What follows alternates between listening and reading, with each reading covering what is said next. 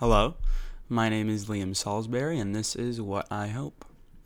So, to begin, I am somewhat reluctant to look too far in the future from purely my fear of losing focus on the present.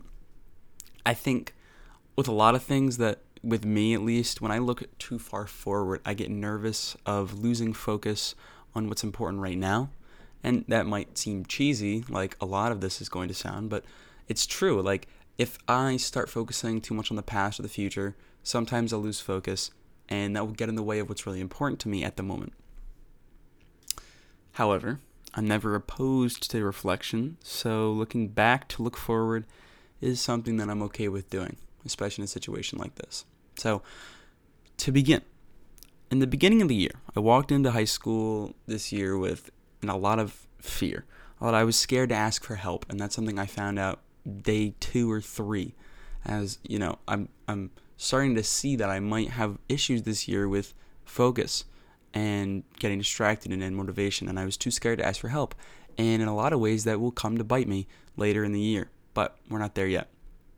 So I wasn't sure what fitting in felt like. I wasn't sure what that was defined as, but I thought it was very important. I thought it was one of the most important things, was fitting in, looking like I was one with my peers, like looking like I belonged, right? And looking as smart as I could often took precedence over what really mattered, over actually being smart, over learning what was important and actually getting done what needed to be done. And that visual, that, that appearance was something that kind of stuck with me. And that was something that was repeatedly something I had to work with, was like what I looked like and my appearance over what was actually happening. So these principles that I walked into high school with in sophomore year were things that I had to get over, but things that are still affecting me and things that I still have to, you know, think about and take into account every time I make a decision. And they still hold me back, regardless of the situation. So as the year progressed, I held myself accountable for catching these flaws in my attitude throughout the year to the best of my ability. No one's perfect, of course. I can't always catch myself when I'm making these bad decisions or these bad habits are showing through again. But I tried my best to kind of hold myself accountable. And, you know, over time, I got better at what I needed to improve at for, you know, for as well as I could manage. But I tried my best to improve.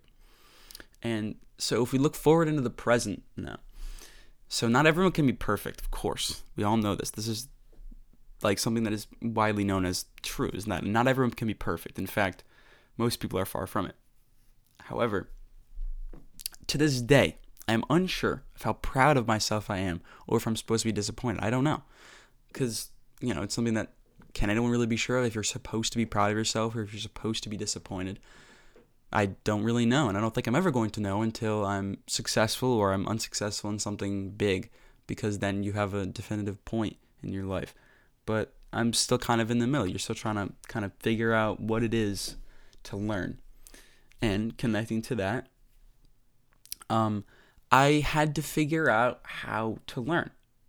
Now, I have noticed and I have learned this year especially that it's not the most important to be the best in your class. And I was not, I'm not the best in my class, and nor do I want to be. And that's something that I had to figure out for myself very quickly, is that, do I want to be the best in the class? Is that the kid that I want to be? Is that one that goes for the top? And I am not. I can't expect myself to be that, because I, I'm not predisposed to be in that level. I'm where I am, and I had to, you know, kind of figure out that that's where I want to stay very early into the year. However, this year I learned how to learn and what that means for me. And what that means for me is, you know, I I personally find it very hard to motivate myself, especially when I have things distracting me. You know, like I said earlier with focus, sometimes I find it hard to focus, hard to motivate myself. That's something I had to get over, and, and that hoop is something I had to jump through. Towards the end of the year, my life has gotten crazy, and I found it hard to focus. Therefore, I had to try my best to change how I'm learning to be better for me and how I learn and how I do things. And that was also something that was very important. Outside of school, I learned how to be a better friend and a better son. You know, not to get too personal, but I had to learn how to be a better friend, a better peer, a better son to the people around me, for the, you know, for the better of the other people in my life.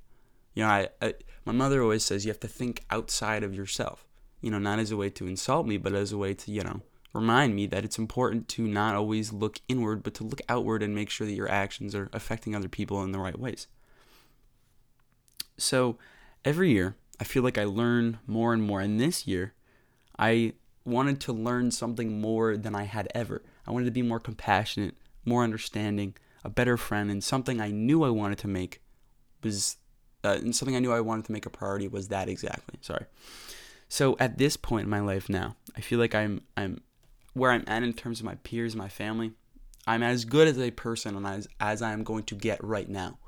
I think I am doing in terms of, you know, my, my attitude and my, you know, how I carry myself. I think I'm as good as I'm going to get. And that's something that I think a lot of people can ask for themselves.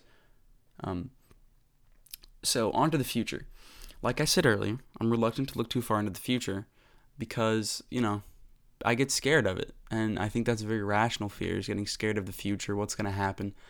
But I can say confidently that regardless, I want to keep improving. I know I can keep improving because, like I said, I'm far from perfect. No one's perfect.